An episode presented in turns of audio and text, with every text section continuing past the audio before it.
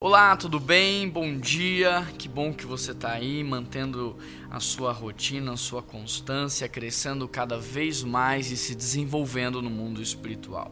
O texto de hoje é Gênesis 1, 26. Então disse Deus: façamos o homem a nossa imagem conforme a nossa semelhança.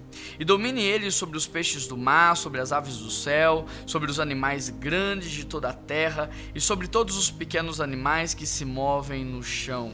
Criou Deus o homem à sua imagem, a imagem de Deus o criou, homem e mulher os criou. A imagem no hebraico significa Tsilen, e Tsilen significa sombra.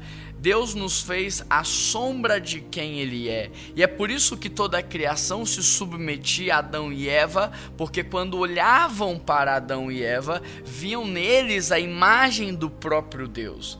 Mas como Deus não queria que fôssemos escravos do objeto, como uma sombra é escrava de um objeto, Ele também nos fez a sua semelhança, ou seja, nos deu capacidade de relacionamento, nos deu habilidade cognitiva cognitiva, nos deu livre arbítrio e muitas outras coisas para que pudéssemos de fato é, sermos a semelhança dele. A questão é que o pecado atrapalhou tudo isso, o pecado nos deformou.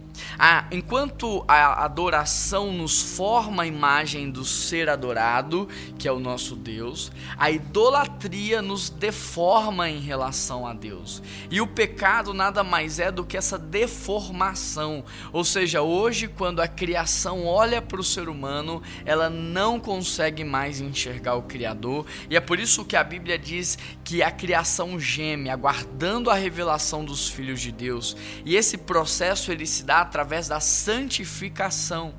Quanto mais você buscar essa purificação, essa santificação, viver de modo íntegro e irrepreensível, mais parecido com Cristo você se torna, e quanto mais parecido com Ele você se torna, mais autoridade espiritual e mais autoridade diante da criação você tem.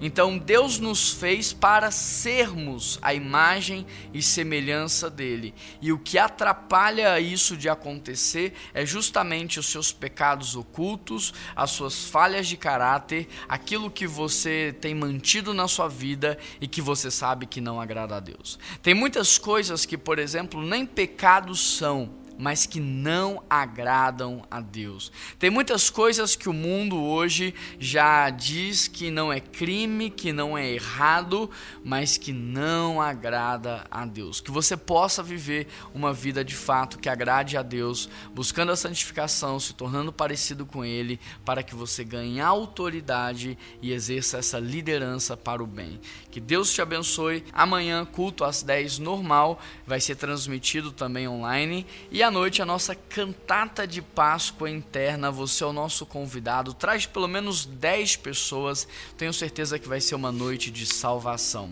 Um grande abraço, que Deus te abençoe e até amanhã.